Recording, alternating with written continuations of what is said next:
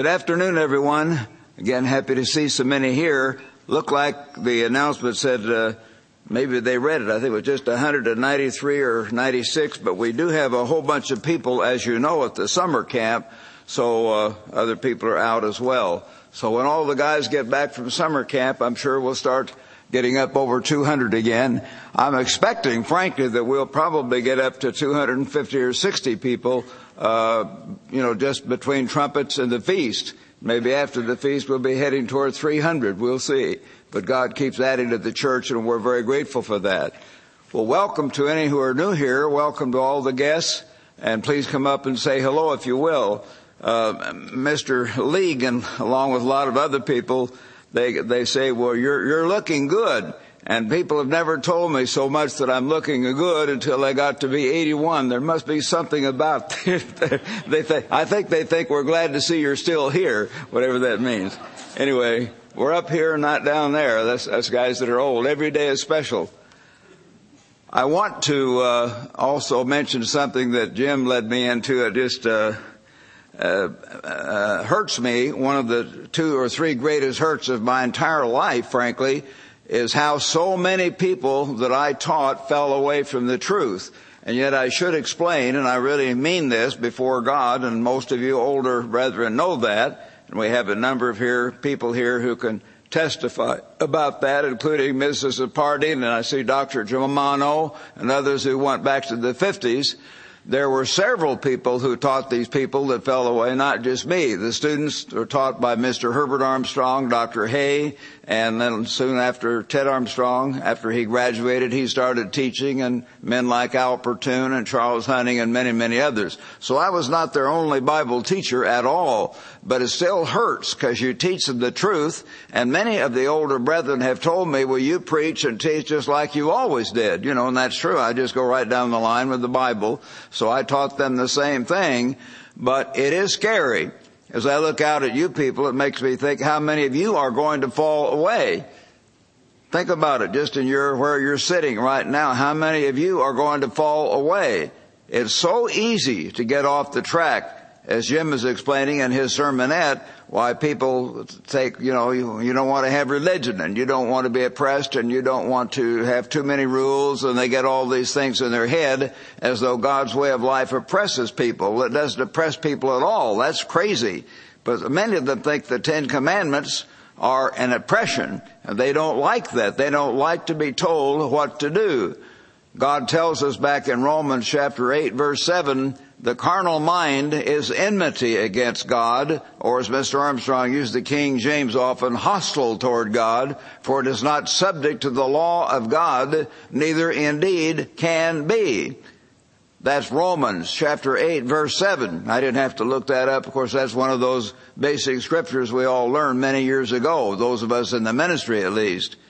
The carnal mind doesn't like to be told what to do. It resents it. It kind of reacts against it. And there's something about that in everyone's carnal mind that makes him not to want to do what God says to do.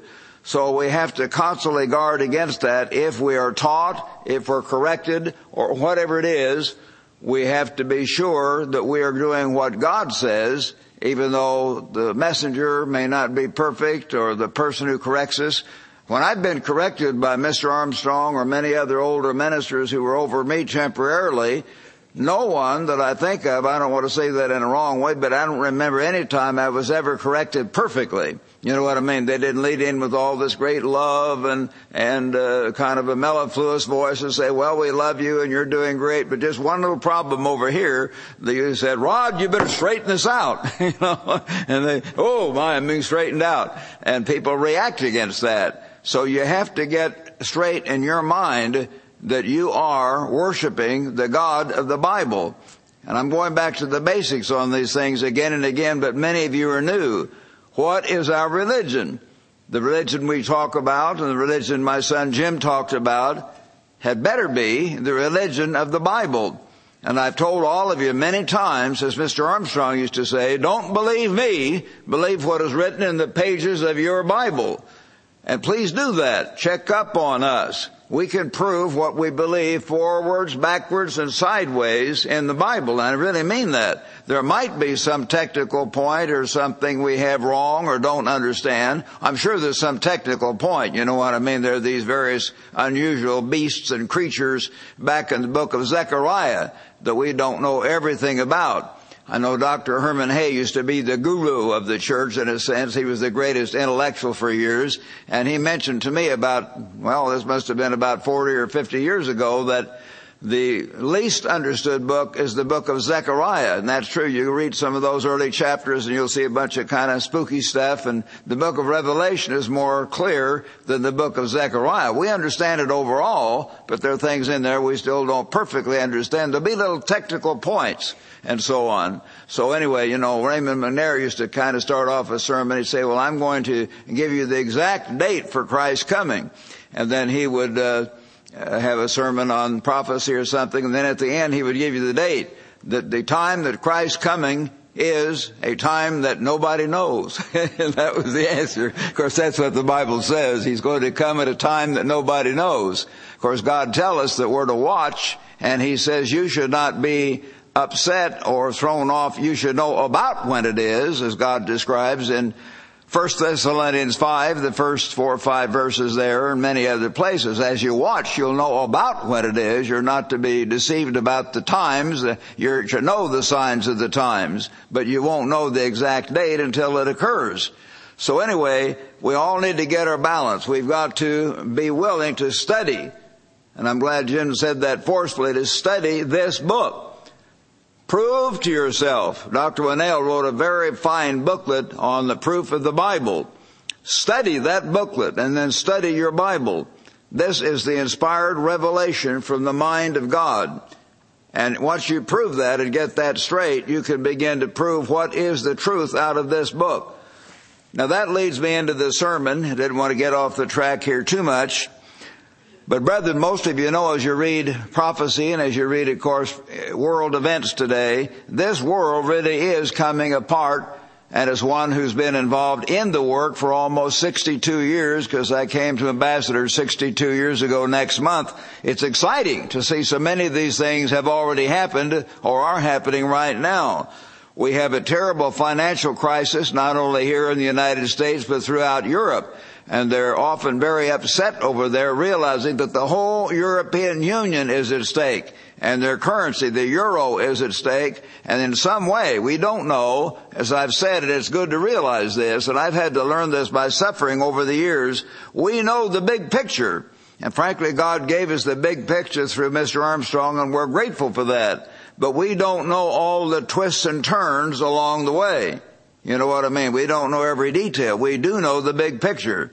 But the indication is that this present European Union will come apart and some will drop out and it will be reorganized in some way. So eventually, as we know, there will be ten nations or groups of nations, ten leaders. It doesn't say nations, it says ten kings, which could be leaders, and they will be the, the main core. There may be others surrounding that. So let's watch that happen as they have a financial crisis, as they fall apart, as the euro perhaps is replaced by local currencies again for a while. Other things like that may start happening, yet that brings us closer to the kingdom of God. So we do need to understand that, but it is very exciting. It's, it's going, it's going, and so many of the prof, uh, uh, news clippings recently have come out showing how Germany is going to get its empire after all because they are the ones loaning the majority of the money to these southern Europeans who are getting behind. And so these people in Greece and Italy and Spain and Portugal are more and more beholden to the Germans because they have the strongest currency in Europe, they have the strongest army in Europe, and they have the strongest political system so far, and they are going to be the leaders. And God says so. No question about that. It's already, the, the, groundwork, let's say, is already being laid because these other nations are going to owe much of their strength to the Germans. And remember back in Revelation 17, it says 10 kings will give their power to the beast. They didn't give their power to Adolf Hitler. Hitler's Panzer Corps, his, his tanks and his, his army and his uh, Luftwaffe, his Air Force came storming through Poland, Czechoslovakia, Hungary and all these other areas and especially those First Nations then over through France and Belgium and Holland. They crushed those people. They didn't give their power. This time, because of the financial situation and other situations, they're going to give their power to this man. Then the man will gradually, you know, he'll have the iron fist inside the velvet glove. He'll look good at first, but all of a sudden they'll realize he's in power and they can't stop it anymore. So we'll be interested to see how that happens. In Britain, brethren, our brethren over there, and of course I spent four years of my adult life there, and two of my children were born there, including Jim. Jim was born right at the college in Bricket Wood. My older daughter Elizabeth was born down in London.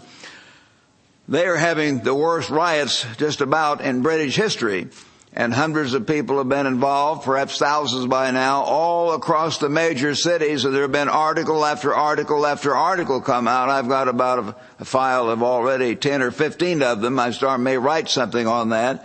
But at any rate, they're, they're questioning, why can this happen? How can this happen? Of course, there's not any one simple answer. In one sense, it's partly the society and they have the womb to tomb society and they don't uh, work and they don't have the work ethic. They have all these different ethnic groups coming in and the multiculturalism is not working over there and they have all kinds of other problems. But the main underlying problem when you really understand it and that is simple is they as a people have turned away from god even though it was very limited, they used to have a certain fear of God. And now the British have become anti-religious and they're kind of speaking the way my son's sermonette indicated, not in the exact way that article brought out, but they've turned away from God. Well, we're not interested in religion. You go over there, you'll just sense that. It's very heavy, very pervasive they hate God. They resent that because their ministers who used to dominate the society, the early Catholics owned much of the best land and then the Church of England came along. What did they do?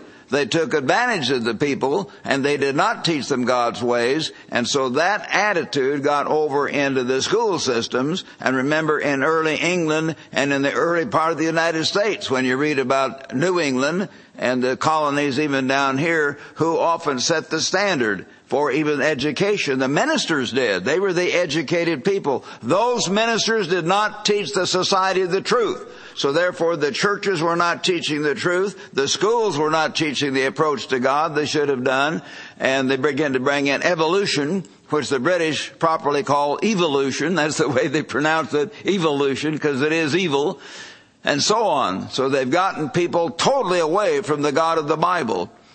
In that atmosphere, anything can spring up. And so now they're fighting, they're upset at each other, the various ethnic groups are turning against one another, they're tearing things up in absolute hooliganism, as many have said in these articles, even some of the blacks over there and the browns and the Asians and others, they've said, not all of them, but many have come out with quotes saying, it's not that we're starving, their social system takes care of them. There's no one over there starving, basically. They have fewer starving people than we do here. It's just that they don't have enough to do and they don't live quite as good as the upper class and they're getting in an atmosphere of anti-authority and we want what we want, we want it now and Satan is taking advantage of that. They don't know God. What do they need? Obviously they need the very thing we've got to preach with all of our hearts. Righteous government. They need the government of God and that's the only answer ultimately. So we need to think about that. Why the confusion in the entire world? Because people don't understand the God of the Bible. They don't understand the purpose of their existence at all, and they certainly don't have the government of God. So they have turned aside to false Christianity under the influence of Satan the devil. I wrote an article in the Tomorrow's World magazine a year or two ago, and I preached a sermon here on Protestantism's false paradigm. As you know, the word paradigm means a model. A paradigm means a model, a kind of a structure. In science, they have a certain type of thing that this equals this, and it makes a sort of a, a, a model of the way they think things will turn out. It gives you a way to think. the model of Christianity that is presented by the mainstream Christianity of the world, overwhelmingly Catholic and Protestant, is that somehow all the things that God did through Abraham, the father of the faithful, even though he's called that, they don't think that means anything apparently, and Isaac and Jacob and Moses and David, who is a man after God's own heart and all the rest of them, that, that is to be thought of as sort of Jewish mythology, and they throw that out, and they think when Jesus came, we start all over. So when I grew up in mainstream Protestantism in the Methodist Church in Joplin, Missouri for 19 years of my life, and I was president of my Sunday school class, so I know what it's all about. And my parents were both Methodists and graduated from the Methodist College at Baker University. And my grandmother was superintendent of the whole Methodist Sunday school system for the whole city. There were three or four Methodist churches there, so she was very heavy into Methodism. What did they understand? Very little of anything. They knew there was a God and they talked about the Bible, but they didn't really study it that much and they certainly didn't obey it. Why? Because they're blinded. I'm not against them. They just didn't understand. But Satan has blinded the world, and so they come in thinking, well, it all starts with Jesus, and as you grow up, you're not given the idea that God had a way of life that He gave to Abraham, and then Moses was enlarging on that and got specific laws and statutes and judgments and expanded that way of life in the statutes. And God tells us back in Ezekiel 36 and 37 that in tomorrow's world the world will be observing God's statutes. The statutes include the holy days. The statutes include tithing. The statutes include many other things that we're to observe. Some of the statutes are changed in the way we observe them. That is, the holy days used to be Passover was a roast lamb and bitter herbs. Today it's the, not the blood of the lamb, but the blood of Jesus Christ. But the statute is the same. And many of the things like that had been modified, but is still there. They don't understand that. Just think, they think the whole thing was thrown out. So we just grow up as a little kid saying, Jesus loves me. This I know because the Bible tells me so. Blah, blah, blah, blah, blah. It goes on. And we get all sentimental at, at Christmas time and it seems nice to a little kid because daddy and mother tell you that Santa Claus is going to come down the chimney and you get nice presents around the Christmas tree, which my sisters, Patty and Catherine and I all did. It seems happy, family time you know, grandpa and grandma and Uncle Paul and Aunt Ethel would come over and we'd all have a nice family dinner. That's all fine. But brethren, when we learn to observe God's statutes, we'll do that for eight days in the Feast of Tabernacles. We won't do it just for one day at Christmas with the false idea of a, of, of a little Lord Jesus and silent night, holy night, and angels and stuff, you know, that has to do with nothing as far as God's plan is concerned. Then at Easter time, and you know the very word Easter comes from the word a pagan goddess of Ishtar, or sometimes pronounced Easter, and that was the pagan goddess of sex and fertility in the springtime, and of course, eggs, we all come from an egg, an ovum in our mother's womb. And so they use the eggs at this fertility rite in the spring. And so now, as a little Methodist boy, I went out looking for Easter eggs on Easter Sunday morning. What does Easter have to do with God's plan in that way? Nothing. It all came directly out of paganism. So these early Catholic priests and monks and others trying to get more people to come into the church, as many books have explained, and I'm explaining this to those of you who are new, read some of our booklets. Read the book that I wrote, all of you, and some of you older brethren, please go back and reread it again on uh, the uh, Satan's false Christianity. It's a very important thing that you read and understand that. There's another book that's very important, and it's Restoring Apostolic Christianity. Restoring Apostolic Christianity. If you don't have that, go right for it or get another booklet. They're absolutely free and study that.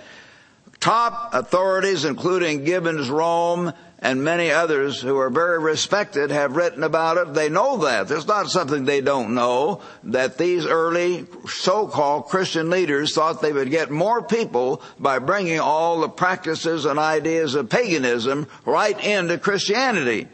And inside was the pagan ideas and practices, but outside they put the stamp Christianity on the outside of the package. but it was not Christianity. So they were presenting a whole false model as though Christianity started with Christ and then they reinvent Christ, not the Christ of the Bible who was a Jew, who kept God's Sabbaths every week, who kept the holy days every year, who went up to the temple and went to the synagogue regularly when you read the Gospels, and I've been through that before with you, so I'll just comment on that. Go back and prove it. You'll see that that's what he was.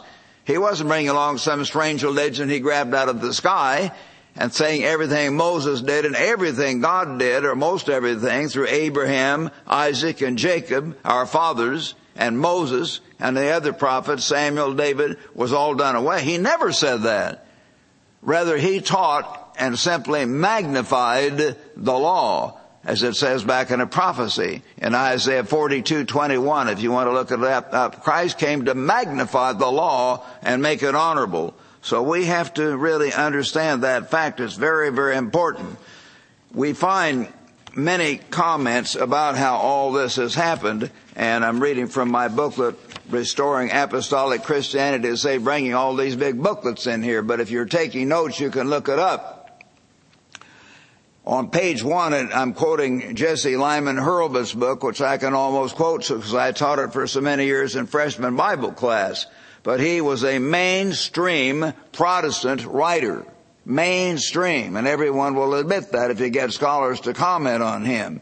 He wrote in his book, The Story of the Christian Church, page 41, for 50 years after St. Paul's life, a curtain hangs over the church through which we strive vainly to look, and when at last it arises about 120 AD with the writings of the earliest church fathers, we find a church in many respects very different. Notice that. Very different from that in the days of Peter and Paul. End of quotation. How come 50 years later the church was very different. Well, because these pagans got in there and took it over. That's why. And other scriptures and other uh, writers certainly uh, bring that out. Will and Ariel Durant, in their booklet on civilization, say the same thing in great detail. And we've had many quotes from their books in our writings. Then Hurlbut writes a little later, describing the time about right after the early apostles, he said the services of worship increased in splendor but were less spiritual. The forms and ceremonies of paganism gradually crept in. Some of the old heathen feasts became church festivals with change of name and worship. Some of the old heathen feasts. What pray tell is he talking about? Well, Easter and Christmas and so on. They were brought into the church. This man admits that. And then on page eight, why, renowned historian Edward Gibbon, you know, he wrote the most famous history of the Roman Empire, the decline and fall of the Roman Empire. And he wrote, and I quote, the first 15 bishops of Jerusalem were all circumcised Jews. Remember, Paul constantly pointed the church toward Jerusalem. He told them in First Thessalonians to, to follow Jerusalem. That was the that was the headquarters church. In Acts 15, we find all the apostles and elders and leaders went up to Jerusalem for this major church conference. That's where the standard was set. They were all circumcised Jews, and the congregation over which they presided united the law of Moses with the doctrine of Christ. United the law of Moses you would never hear that in the Methodist church or Baptist church or anything else. You know that. But that's what these historians find. The early church did that. They were carrying on the knowledge of the Sabbath, God's annual holy days, and tithing, and many of them had other practices that came right out of the Bible, and they united that with the uh, New Testament ideas and expanding it as Christ did. So anyway, these, these things can be proved in history and in the Bible. So we do need to understand. Remember the basic command Jesus gave, and don't ever forget it. What's one of the first commands of Jesus as it is just written in the New Testament? It's in Matthew 4 verse 4, and again in Luke's gospel, it's in Luke chapter 4 verse 4. Man shall not live by bread alone, but by every, not some, but by every word of God. If you don't know the Bible, you can be deceived very easily.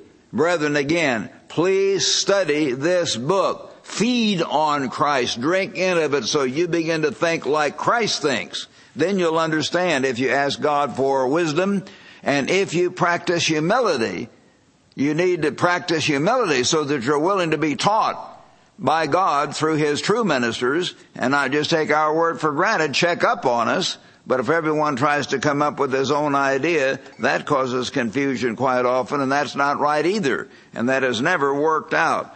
Turn back, if you would, now at this point to Matthew 5. I'm going to turn to Matthew 5 and I want you to follow me in this scripture. Matthew chapter 5.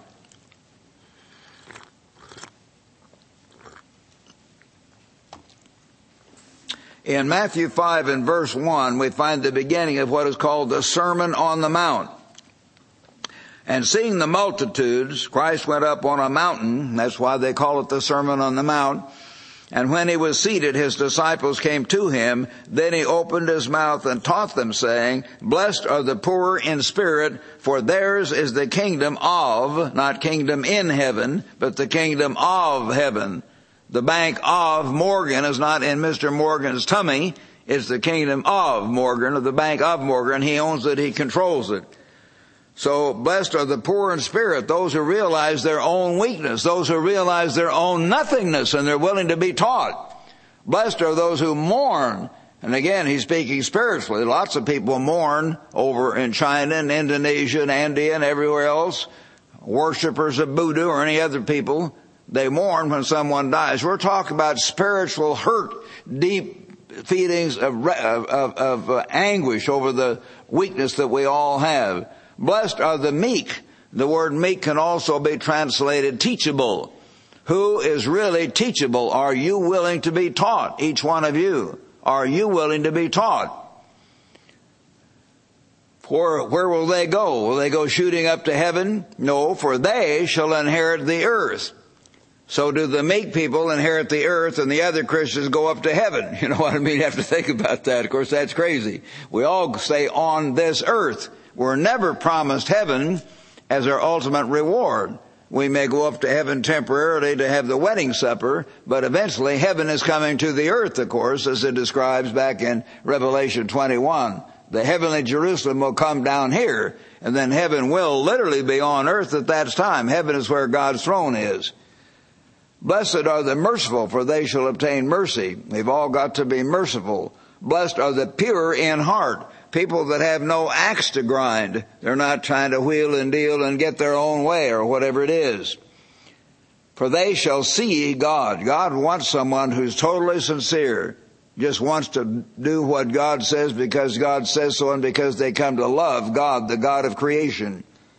Blessed are the peacemakers, for they shall be called sons of God. Blessed are those who are persecuted for righteousness' sake Brethren, if we start keeping God's laws more and doing God's work more powerfully, we will be persecuted. Let's not be afraid of that. He says, blessed are you if you're persecuted, for theirs is the kingdom of heaven. Blessed are you when men revile and persecute you and say all kinds of evil against you falsely for my sake. Yes, you've got to rejoice because we will be persecuted if we obey God.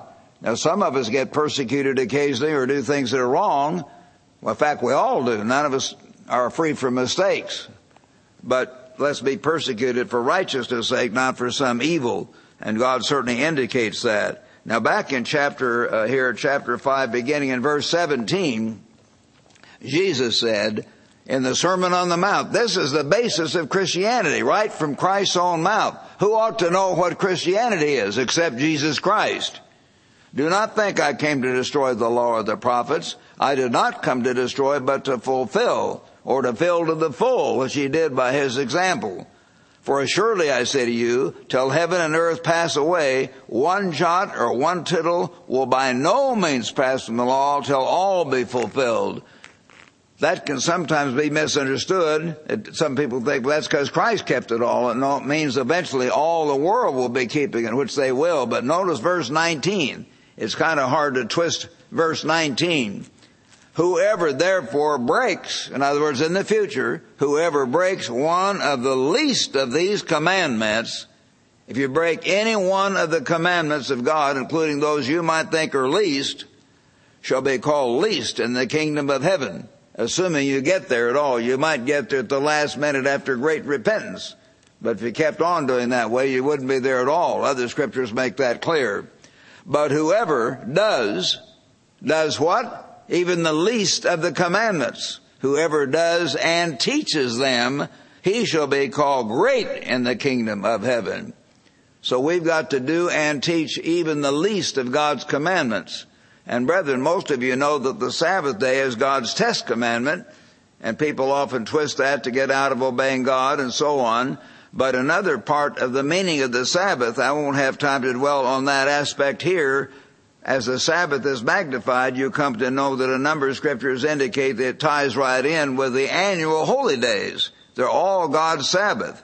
And God's annual holy days picture the plan of God and I talked about the false paradigm of Protestantism. And when you understand God's annual holy days, then you begin to understand the plan of the Creator. Then you begin to understand more fully the real message, the overall plan put forth in this book, the Holy Bible.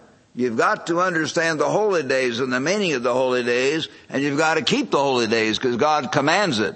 The holy days God give, not the pagan days like Christmas and Easter, which look good to the world, but are not what God said at all. So we do need to understand that. You think they're among the least of God's commands? Certainly they're not as important as not killing and not stealing and not committing adultery, but they're nevertheless a vital part of God's plan. And I can tell you, as Mr. Armstrong did too, that any person Get this, any person or any nation who does not keep God's holy days or any church will not understand God's plan. They'll lose the knowledge of it if they ever had it. The holy days remind us of the plan and purpose of the great God, the true God, the God of the Bible. So let's understand how important that is. Think about the holy days. When you understand it back in 1 Corinthians chapter 10, 1 Corinthians chapter 10 and verse 4, he's talking about the rock of ancient Israel. The one that led Israel all over. You see that term used again and again about the God who led Israel through the Red Sea and through the desert for 40 years and was their God. 1 Corinthians chapter 10 verse 4, write it down, open your Bible, look it up. That rock was Christ. Christ was the God of Israel. Christ was the rock of Israel. He existed then. He was the one who gave them the Sabbath. Christ is the one who gave them the holy days. Christ never gave them Easter. Christ never gave them Christmas or any of those pagan days. Period. Never, ever. Who ought to know about Christianity except Jesus Christ? So we've got to understand that fully. We ought really powerfully need to understand that back in John 14 verse 6, he said, I am the way, the truth, and the life. John 14 verse 6, Christ is the one who teaches us the truth. I am, he perf- perfectly exemplified Christianity in every part of his life. And when you look through the Gospels, and I don't have time to give you every example, but Christ kept the Sabbath, as it says in Luke 4 verse 16, as his habit was, his custom was to keep the weekly Sabbath. And we'll see in a moment how he also kept the holy days. He's the one who gave the holy days. They are totally Christian. Totally a Christian because they were to be kept forever, and the one who gave them was not Moses, the one that gave them was Christ. He's the one that gave them through Moses, just like we heard much of the truth through Mr. Armstrong, and I, you hear much of the truth through me and Mr. Ames and Dr. Winnail and others who preach to you, yes. But we're not the one who gave them. The one who gave them is God. The one who gave them is Jesus Christ, the spokesman for God, the Son of God, our living head. Back in 1 Peter, turn back there if you would to this scripture, 1 Peter, and let's get back there and see it here, in 1 Peter chapter 2, and verse 21. Peter writes, For to this you were called because Christ suffered for us, leaving us an example that you should follow his steps. We should follow Christ's steps, who committed no sin. Part of that statement is he not only suffered, but he committed no sin, nor was guile found in his mouth. Christ did set us an example, and He set us an example in every way. That's why He says, I am the way, the truth, and the life. Then turn on a little further to First John, the first epistle of John, chapter 2. First John, chapter 2, verse 3. Here John, the aged apostle, writing way up in the 90s, long after everything had been nailed to the cross that supposedly was nailed there. The only thing that was nailed there was Jesus Christ's body and the record of our sins. God's law was never nailed there at all. Bible never says that. But here is John, the beloved apostle, saying this, chapter 2 verse 3. Now by this we know that we know him if we keep his commandments. He who says, I know him and does not keep his commandments is a liar and the truth is not in him. If you don't keep God's commandments, you don't know God. You can say, are you telling me the Pope doesn't know God? Yes, he does not know God. He's a smart cookie. Ratzinger, this former uh, watchdog, as they used to call him, for the for earlier Pope, and the president of the head of the Congregation of the Faith, which used to be the Inquisition, very strong person, very intelligent. He knows about God.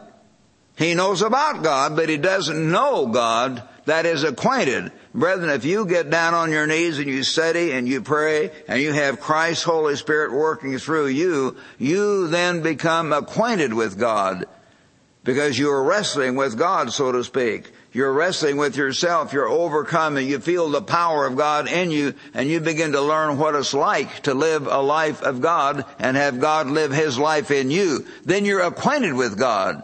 Before that, you may know about God, but you don't really know God. Verse 4, he who says, I know him and does not keep, not just know about, but does not keep his commandments is a liar and the truth is not in him. So you've got to keep the commandments. Walk that way of life to know God. But whoever keeps his word, that's this book, the Bible, whoever keeps his word, truly the love of God is perfected in him. By this we know that we are in him. We're in God and God is in us through his spirit. He who says he abides in him, do we say we abide in Christ, that we're a Christian? ought himself also so to walk just as he walked. We're to walk with God just as Christ walked because we're to have Christ living His life in us. And he, he remember the other, you new brethren, write this down if you're new. Hebrews chapter 13. Hebrews chapter 13 verse 8. It says Jesus Christ the same yesterday, today, and forever and all that basic way of life, Christ does not change.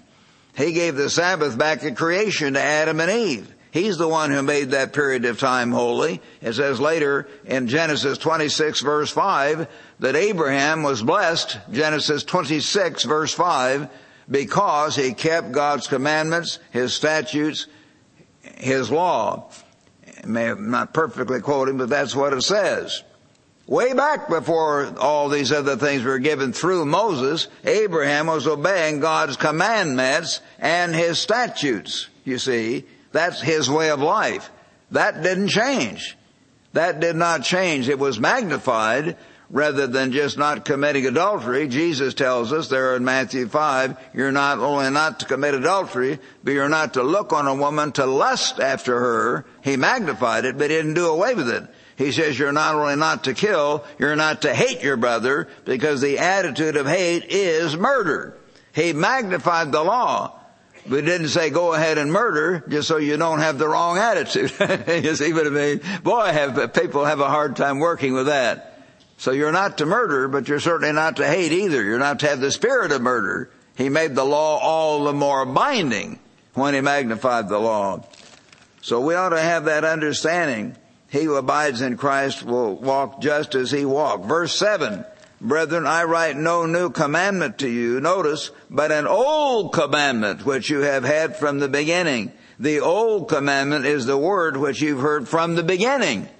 What would that be, pray tell? Well, you all know. They were all taught God's laws by Christ and the apostles, and that was what was taught in the early Christianity. So he's not saying, I'm going to do away with all these things. He did not. You refer right back to the beginning. And then over in chapter uh, uh, 2 here in verse 24, 1 John 2, 24, he said, Therefore, let that abide in you which you heard from the beginning. From the very beginning of Christianity, what were they taught? Jesus said in Matthew 19, 17, if you would enter into eternal life, keep the commandments.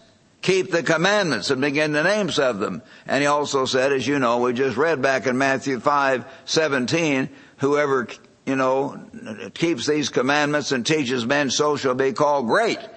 And those who teach against them will be cut off from God. So that you have to understand it. abide which you heard from the beginning. If what you heard from the beginning abides in you, that truth of God, original Christianity. Original, not some later stuff from the black robe monks of the dark ages. That's why we ought to think of it as the dark ages. It was dark indeed. So if what you heard, from the beginning abides in you, you will also abide in the Son and in the Father. Therefore, they will live in you. And through the Holy Spirit, they can help you keep the Sabbath properly. They can help you keep the holy days properly. They can help you understand the whole plan and purpose of the great Creator. Why you're here, what's it's all about, where you're going and how to get there in a way the world does not understand at all through the plan of God. And the whole Bible reveals the plan, but the holy days do in a specific way. Turn back to John chapter 7 now, if you would, brethren. John, the Gospel of John, and uh, I want to go to uh, chapter 7 here. And here we find how Jesus walked no more, or did not walk for a while at least, in Judea, but walked in Galilee. He was, safe, he was safer up there away from the Jewish religious leaders because the Jews sought to kill him.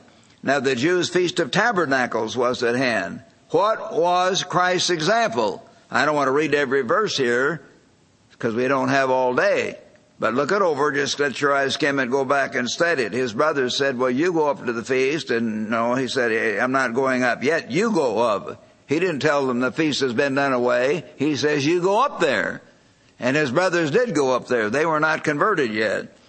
But then later, he went up and said, himself, and uh, he said in verse 6, My time is not yet, but your time is all, always ready. You go up to the feast. I'm not yet going up. So then later, verse 10, when his brothers had gone up, then he also went up to the feast, not openly. Part of his reason was he thought if he came at the beginning with all the big gangs, they might try to grab him and kill him. So he came up more or less quietly and got in there before they, they could stop him from being surrounded by the people who loved him once he got to talking. Verse 14, now about the middle of the feast, the Feast of Tabernacles, Jesus went up to the temple and taught. Did Jesus ever go up to the pagan temple of Isis or Isis and teach up there? Of course not. He went up to God's temple and taught at God's holy day. On verse 37, Verse 37, on the last day, that great day of the feast, no doubt the great, last great day as we look at it and call it, Jesus cried out saying, if anyone thirsts, let him come to me and drink. So he kept the Feast of Tabernacles, setting us an example that we should follow in his steps. Here was God in the flesh. Here was the one who knows about Christianity. This is New Testament Christianity, and that's what Christ did. And so any of you who are new and you older brethren, think about that. Let that be in your mind when you're talking to new people. They'll have, well, you're just talking about these old Jewish feasts. No! We're talking about the feasts of God that Christ affirmed, the early apostles affirmed, and the early Christian church kept for scores of years. Some of them kept it up to two, three, four hundred years before these got basically stamped out through terrible persecution. And God allowed that, of course. Now let's turn back to Zechariah. Here is Christ moving because he is the God of the Old Testament, as I have said, and God's word reveals that a number of times. Zechariah chapter 14. Here's a prophecy of the end, as we know. Behold, the day of the Lord is coming. Verse 1. Your spoil will be divided in your midst. I'll gather all nations to battle against Jerusalem. The city will be taken, the houses rifled, the women ravished. Half of the city shall go into captivity, but the remnant of the people shall not be cut off from the city. Brethren, that's going to happen sometime in the next several years. Probably sometime within the next seven to 17 years, just using round numbers. That will take place. That will happen. The city is already prepared for that because we already have the divided city. We already have about half Jews and half Arabs there. So the, the stage is already set. For hundreds of years the Jews weren't even at Jerusalem as you know. Now they're there. They're back. And they're about half the city. Everything is ready for this to occur. Then the Eternal will go forth and fight against those nations as he fights in the day of battle. And in that day his feet will stand on the Mount of Olives. As other scriptures indicate, Christ is coming right back to the place from which he started up to heaven, the Mount of Olives. Verse 9, the Lord, that is the Lord Jesus Christ, shall be king over all the earth. Which Lord? Well, of course, the rest of the Bible shows it's Christ. Turn back to Revelation 11, verse 15. Christ is going to be back as King of kings and Lord of lords. And then verse 16, and it shall come to pass that everyone who's left of all the nations which came against Jerusalem shall go up from year to year to worship the King, the Lord of hosts. He's Jesus Christ, having a throne in that beautiful city. It will be made beautiful then. It's not very beautiful now. To worship the King, the Lord of hosts, and to keep the Feast of Tabernacles. And it goes on three or four more verses saying if they won't keep the feast, He'll send them no rain. If they still won't keep the feast, suppose that's Jewish, then he'll bring plagues upon them. And they'll say, well, we better get over our anti-Semitism. we better do what God says. Ooh, that's hard for people. Just do what God says. He says, come up, keep my feast. What is this, brethren? This is obviously New Testament Christianity. This is the Christianity of tomorrow's world. This is the Christianity of the whole world's going to observe. It doesn't say they're going up and watch the Jews keep the feast. It says they're going up, every nation, and they are going to keep the Feast of Tabernacles. New Testament Christianity. The Christianity that we're being prepared for today. Who are we? We, brethren, when you understand it, are pioneers. Each one of you, Mr. Harp is a pioneer. He's apparently learning to play on a harp already. I'm kidding. he has the name Harp. I, I, can't resist picking on people. I go around the office saying bad things all day, better get over it. Kind of kidding people. But anyway, different ones of you are learning already to be pioneers in the kingdom of God because you're practicing that way of life. We are pioneers coming out of the world to do what the whole world will soon be doing. And we've got to learn to do it now and have a zeal about it. Are we going to be hated or persecuted for that? Yes. So we need to prove it to where we really know it's not just Rod Meredith's idea. It's not just Herbert Armstrong's idea. It is God's command in the Bible. Check up on us. Prove these things. The whole world will soon be doing it. So let's begin to do it with our whole heart and be appreciative of it that we have this tremendous knowledge. Turn back to Acts chapter 2 now if you would. Notice. Now when the day of Pentecost had fully come, Acts chapter 2, they were all with one accord in one place. Read it. Describing the whole early Christian group here. All the apostles and leading members were together, keeping what? Easter, Christmas, no, they're keeping God's festival, the day of Pentecost. And then it describes how the Holy Spirit was poured out, of course, on that day. That's when the church began on one of God's festivals. Then you turn back to Acts chapter 12.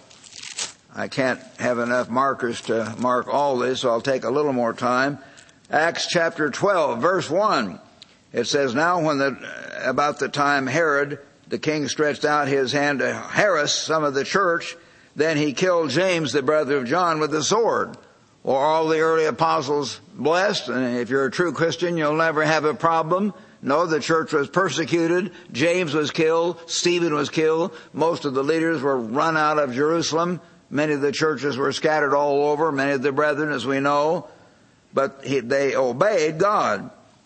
So then Herod proceeded to seize Peter he was going to kill him too. Now, it was during the feast of unleavened bread. What?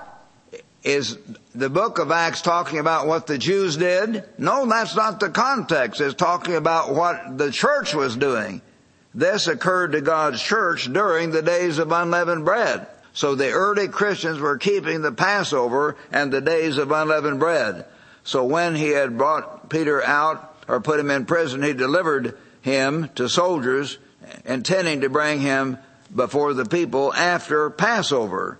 After Passover, well, they were keeping, of course, the Passover, and they were keeping the days of unleavened bread, the true church of God. Then you turn to chapter 18. Some of you are familiar with this, but if you're not, turn. All through the book of Acts, it shows God's people keeping God's festivals, never keeping Christmas, never keeping Easter. Acts 18 and verse 21. Paul heading back to Jerusalem took leave of these people in this particular area and he, uh, from Ephesus at this point, saying, I must by all means keep this coming feast in Jerusalem. What feasts, pray tell, were kept in Jerusalem? Certainly not Christmas and Easter and the pagan feast. This was a center of Judaism. Hoeh was going back there to keep one of God's festivals. Dr. He used to feel it was the uh, uh, Feast of Tabernacles because of the season just following the, the, the record of Paul's crib, but you can't be sure. But he was going to keep one of God's feasts. Then chapter 20, if you turn to Acts chapter 20 and notice here in verse uh, 16. Acts chapter 20 and verse 16. It says here, for Paul had decided to sail past Ephesus on this later trip. He was not going to go into the city so that he would have not have to spend a lot of time there, for he was hurrying to be at Jerusalem, if possible, on the day of Pentecost. What? I thought the church started on the day of Pentecost. Yes. Is the day of Pentecost, was that a one-time event? No, they kept the day of Pentecost every year. It comes around every year. So they were going to keep it again, and Paul was going to keep it.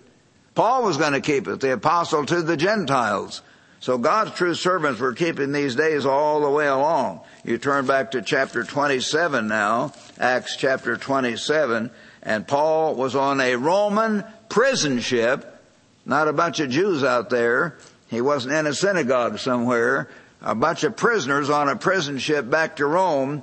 And now when, this is verse 9, Acts 27 verse 9, now when much time had been spent and sailing was now dangerous, that is in the Mediterranean, they were getting very choppy seas and storms because the feast or the fast, I'm sorry, the fast was already over. Paul says we're going to have trouble. We're sailing too late in the autumn when the seas are very rough.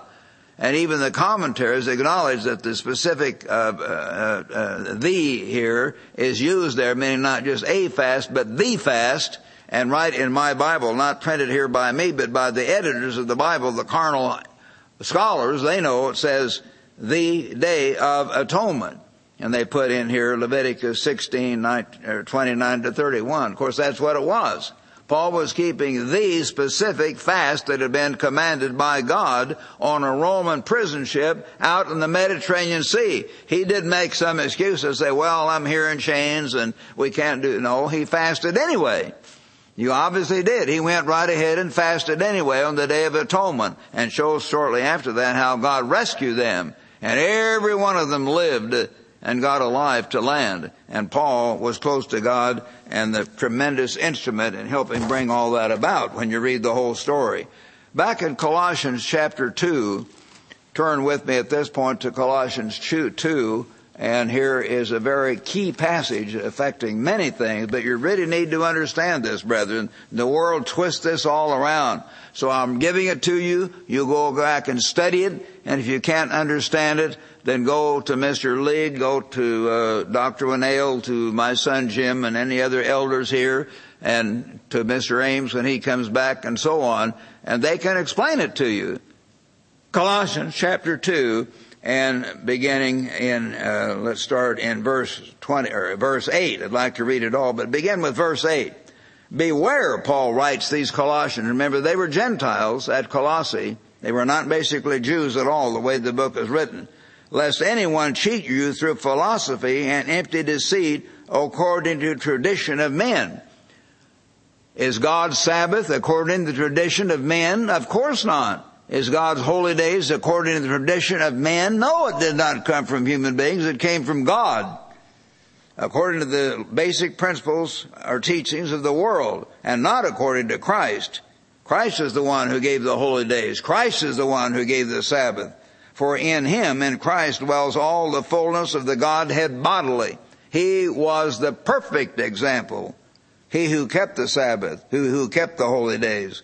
For in him you are complete, who is the head of all principality and power. In him you also were circumcised with a circumcision made without hands, by putting off all the body of the sins of the flesh by the circumcision of Christ. We're to have the wicked fattiness around our heart come off and be spiritually circumcised to be clean and pure with God in a spiritual way buried with him, verse 12, in baptism, in which you also were raised with him through faith in the working of God who raised him from the dead. And now you, being dead, you Gentiles, it certainly shows that even here, being dead in trespasses and the uncircumcision of your flesh. If they had been Jews, he wouldn't be writing that. The Jews basically would have been circumcised. These were Gentiles. So this is talking to Gentiles, but Gentile Christians. He has made you alive together with Him, having forgiven you all trespasses. You know, you're buried with Him in baptism, Romans chapter 6, and you come up with Christ to walk in newness of life through His Spirit within you. So He was forgiven you, having wiped out the handwriting of requirements which was against us, contrary to us. Now a lot of Protestant ministers, most of them, and many Protestant commentaries and others, they have a way, a clever way of twisting this to use, you know, to mean, to say do away with all the clear teachings about the commandments. They say, oh well, here it is. We found it. Eureka. The verse that shows us we can do away with God's commandments. Does it say that? Even in the margin, which I didn't put here, I'm glad to show some of you, but the editors put it in. It might be in your margin. This is from the New King James. It says, having wiped out the handwriting of requirements, and the literal Greek means note of indebtedness, or they have it here, certificate of debt. In other words, when they hung up Christ on the cross, He symbolized our sins, and He became sin for us, and all our sins were put upon Him. And so, what was wiped out was the record of our sins. The record of our sins was wiped out when Christ was hung on that cross. Our sins were forgiven through the suffering Christ went through in his death on that cross.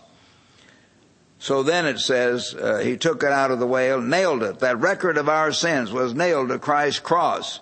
The Ten Commandments were not nailed to Christ's cross. The holy days were not nailed to Christ's cross. None of that was nailed to Christ's cross. The record of our sins was nailed to Christ's cross. And having disarmed principalities and powers, that is, these authorities who, who did that to him, he made a triumph, of course, being resurrected from the dead. They thought they'd got him, and here he pops right up again in the resurrection. Therefore, let no one judge you. Don't worry about what men say. Don't let anyone judge you in regard to food or drink, or as it translations have it, many of them, eating and drinking. Don't let anyone judge you regarding eating and drinking, or in regard uh, to a festival, or a new moon or the Sabbaths. A festival? He's talking about the annual holy days. Who is he talking about the annual holy days to? A bunch of Jews who'd been taught it? No, the Colossian Christians who would only have known about the holy days and been keeping the holy days and wondering how to keep the holy days after they had been converted. They would not have been keeping them otherwise. So he's talking about Colossian Gentile Christians don't let any man judge you about how you're to keep the holy days and how you're to eat and drink and so on. But, he says, which are a shadow of things to come, these holy days, and new moon and Sabbaths, the holy days picture God's plan. The new moon pictures God's calendar overall. The Sabbath, as you know, the seventh day Sabbath pictures the seventh thousand year millennium. The, the, the, the, whole millennium Sabbath that's coming, Christ's reign on earth will be the, that Sabbath. They're all part of God's plan. So don't let anyone judge you how you eat and drink on those days, how you observe those days. Don't let some worldly person tell you that, which are a shadow of things to come. These days picture those things. But who does judge you? But the body of, or the substance of Christ. But again, in the margin, printed in here by the authorities, and I've looked it up, and Mr. Armstrong's looked it up, and all of us have looked it up. The literal Greek word here is S-O-M-A. you can look it up in a commentary and your Greek interlinear. That same word is used back here for in chapter 1 of this very same book. Colossians 1 verse 18. Christ is the head of the body, the church. The body is the body of Christ, the church, the body. And that word soma means body. So it doesn't mean uh, this other thing. It's talking about the body of Christ, which is the church. So don't let any man judge you, but the body of Christ. In other words, God's leadership in the church is to explain to us how to keep the Sabbath, how to keep the holy days. You are here today at two in the afternoon. Why? Well, maybe I made a terrible mistake, Mr. League and I and Dr. Winnail and Mr. Ames and everything else, but we asked God about it and this seemed to be the best time to have the service, so we're having it at two in the afternoon. The church helps you observe. We don't tell you not to observe God's commandments. We have no authority to do that, but we can tell you how to keep the Sabbath. We can tell you how to eat and drink and and how the the services ought to be conducted and having a you know a, a potluck in between and various things like that are decided by whom by the body of Christ. Christ is putting government in His church. He puts leadership. He puts unity. And the body of Christ, the body of the true church, is to help you know how to keep these days when you get out in a lot of these little groups that have split off from Mr. Armstrong and split off and resplit from each others, you'll find all kinds of strange things. Some of them keep Pentecost on Sunday. Some of them keep Pentecost as we do. Some of them keep Pentecost on Monday. Others even have different days. They do all these ideas. It's all split up in confusion unless you have true church of God with faithful ministers who will teach you what God said the best they can. Are they perfect? No. They're not perfect. But God will basically guide His church to teach the truth, which He has always done, and do the work, and He's teaching us unity.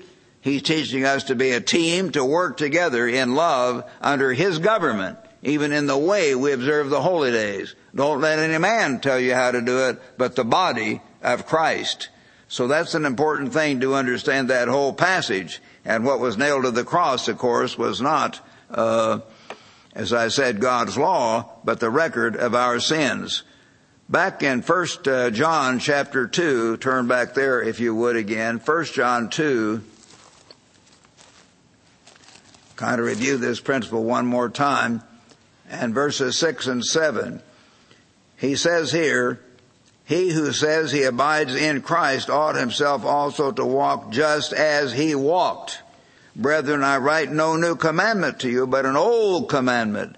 God wants us to follow the basic way of life that's always been taught by God's people in the Old Testament and the New Testament. An old commandment which you've heard from the beginning. The old commandment is the word which you've heard from the beginning.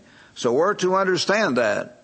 We're to understand that back in Exodus chapter 12 now. Turn back there if you would. Exodus chapter 12 and verse 1. This is Exodus chapter 12 and verse 1. And here we find the beginning of the Passover. And again, the true Passover was given before the Ten Commandments were codified and before any sacrifices were ever given. You'll read on through the book of Exodus, you'll find this comes first.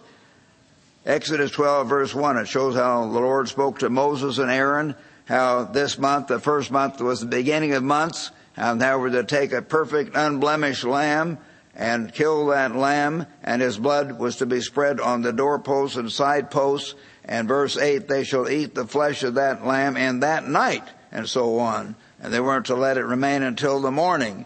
And so then it says, eat it in haste, it is the Lord's Passover. Verse 11, Verse 12, for I will pass through the land of Egypt on that night, and I will strike the firstborn in the land of Egypt, both man and beast, and against all the gods of Egypt I will execute judgment. Verse 13, now the blood shall be a sign for you on the houses where you eat, and when I see the blood, the blood of this perfect, unblemished lamb, which all scholars recognize, even the pagan ones deceived at least figure this out, it represented Christ.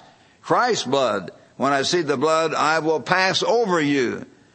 That's where the word Passover comes from. God forgives our sin. He passes over our sin if we're under the blood of Jesus Christ. That doesn't mean we can keep on sinning or sin deliberately, as God warns us about in Hebrews 10, but if we repent as we go along, He cleanses us from all sin, as God explains in John chapter, 1 John chapter 1. So the Passover was given, and then the holy days began to be given all through here, and it was given, and these days were given and started to be given even before they came to Mount Sinai and the law was codified. Now the only place you find the entire uh, holy days given in detail is in Leviticus 23. Turn there please, Leviticus chapter 23.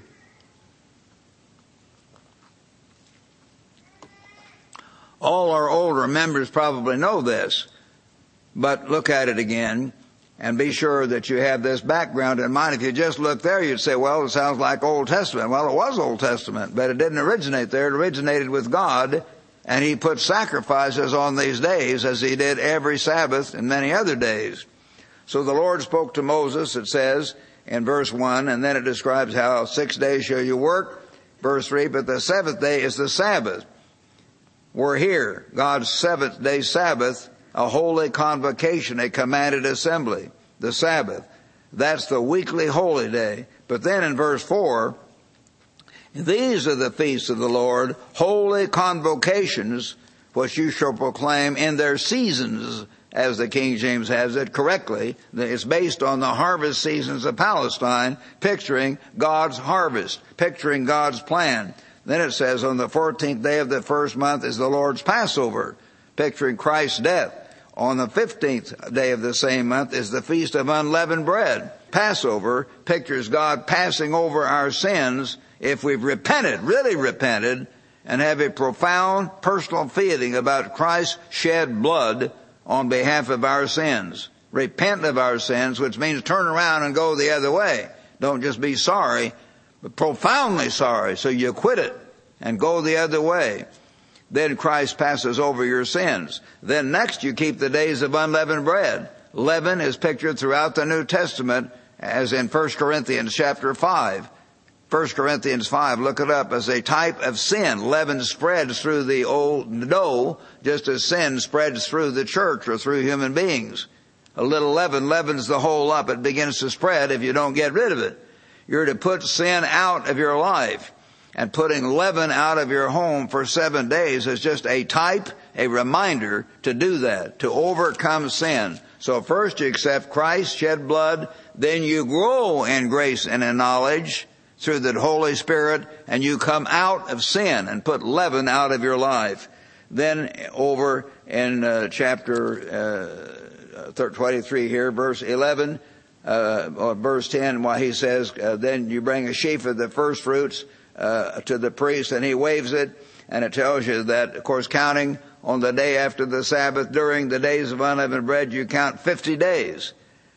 And Pentecost literally means 50th. And then you keep the day of Pentecost in verse 21. You shall proclaim on the same day that it is a holy convocation.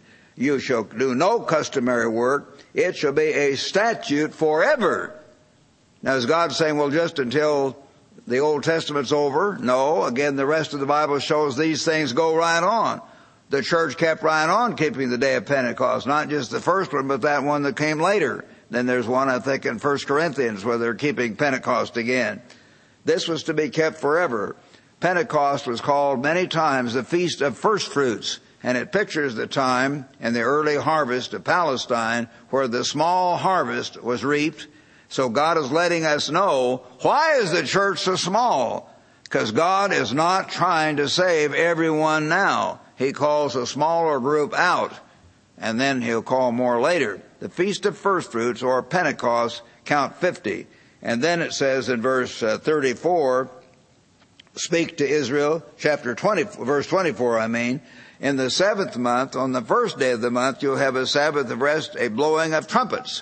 Here we find the Feast of Trumpets described, and through the Bible, trumpets are used as a sign, an alarm of war or a warning. And so when the trumpets, the Feast of Trumpets comes, that's the time of world upheaval. It's not the Feast of the seventh trump, It includes that, but it's the whole time of upset at the time of the end, a time of war and rumors of war. So that's what comes next in God's plan. What comes next in God's plan? You find that here as you read on in verse 27. On the tenth day of the seventh month shall be a day of atonement. And without taking too much time here, just symbolizing, read it carefully and read the booklet. We send the booklets out absolutely free. So you need to get the booklet on the holy days, God's master plan. The holy days, God study it. But this day of at one meant pictures the time when the world becomes at one with God. When? After Christ's coming. After He's been here, finally the world is at one. Why? Because Satan is banished. And on that day we'll explain that, how this certain goat that represented Satan is taken away to a, by a fit man in the wilderness that is not brought back. Satan is put away, put in the bottomless pit for a thousand years. Why is the world all confused and upset? Because of Satan the devil. God has allowed the world to be blinded through Satan the devil. He's going to get rid of the devil. And then boy, it will be much easier at that time to understand the truth. And we can be thankful for our great grandchildren and great great grandchildren and so on that won't have to put up with Satan the devil like we've had to. So that's the meaning of atonement. The world will be made at one when Satan is put away. And then, verse 34, on the 15th day, you're to keep the Feast of Tabernacles, and it's often called in the Old Testament the Feast of Ingathering. The Feast of Ingathering. Tabernacles means we're dwelling temporarily in booths, but the word ingathering indicates again the big fall harvest was coming later in the autumn when this feast was to be kept in the seventh month. That's the time God will save the whole world. Boy, will that be wonderful. So in the Feast of Tabernacles, we kind of pre-enact the joy we can have in tomorrow's world. Plenty to eat and plenty to wear. Brethren, everywhere we live together in joy for eight days during the Feast of Tabernacles, including that eighth day, the great white throne judgment. And so on verse 36, the middle, on the eighth day you'll have a holy convocation and a sacred assembly. These are the feasts of the eternal, verse 37, which you shall proclaim to be holy convocations. And of course that great day, the last great day pictures the last part of God's plan. Jesus Christ said back in John 6 and verse 44, you who are new, write it down, look it up. John chapter 6 verse 44. No one can come to me unless the Father draws him. Again, God is not trying to save the world today. He's not trying to do it. He's Almighty. His name is El Shaddai, God Almighty. If He were trying to do it, He would do it. But He's not trying to. So this pictures the time when the whole world will finally have its eyes open. People will be resurrected in a great white throne judgment before God and given a genuine first opportunity, not a second chance, but a chance when the devil is put away, when the scales are taken off of their eyes, and my father and mother and grandparents and your relatives and other people we've known and loved will come up again and be given a genuine opportunity to know God. I'll tell you, brethren, these feasts are wonderful when you realize the magnificent plan of God that they picture. So many Jews have been turned off to God because they said, well, where was God when Hitler's ovens were burning? burning? Where was God during the Holocaust? Others will think, well, where was God when these nice people went down on the Titanic or the Lusitania? And some of you read the stories about sometimes nice men would stay behind and just pray or do something and they let all the women and children get on the lifeboats. They knew they were going to die. They're pretty sure that's where it was out in the cold North Atlantic. They just gave their lives for others.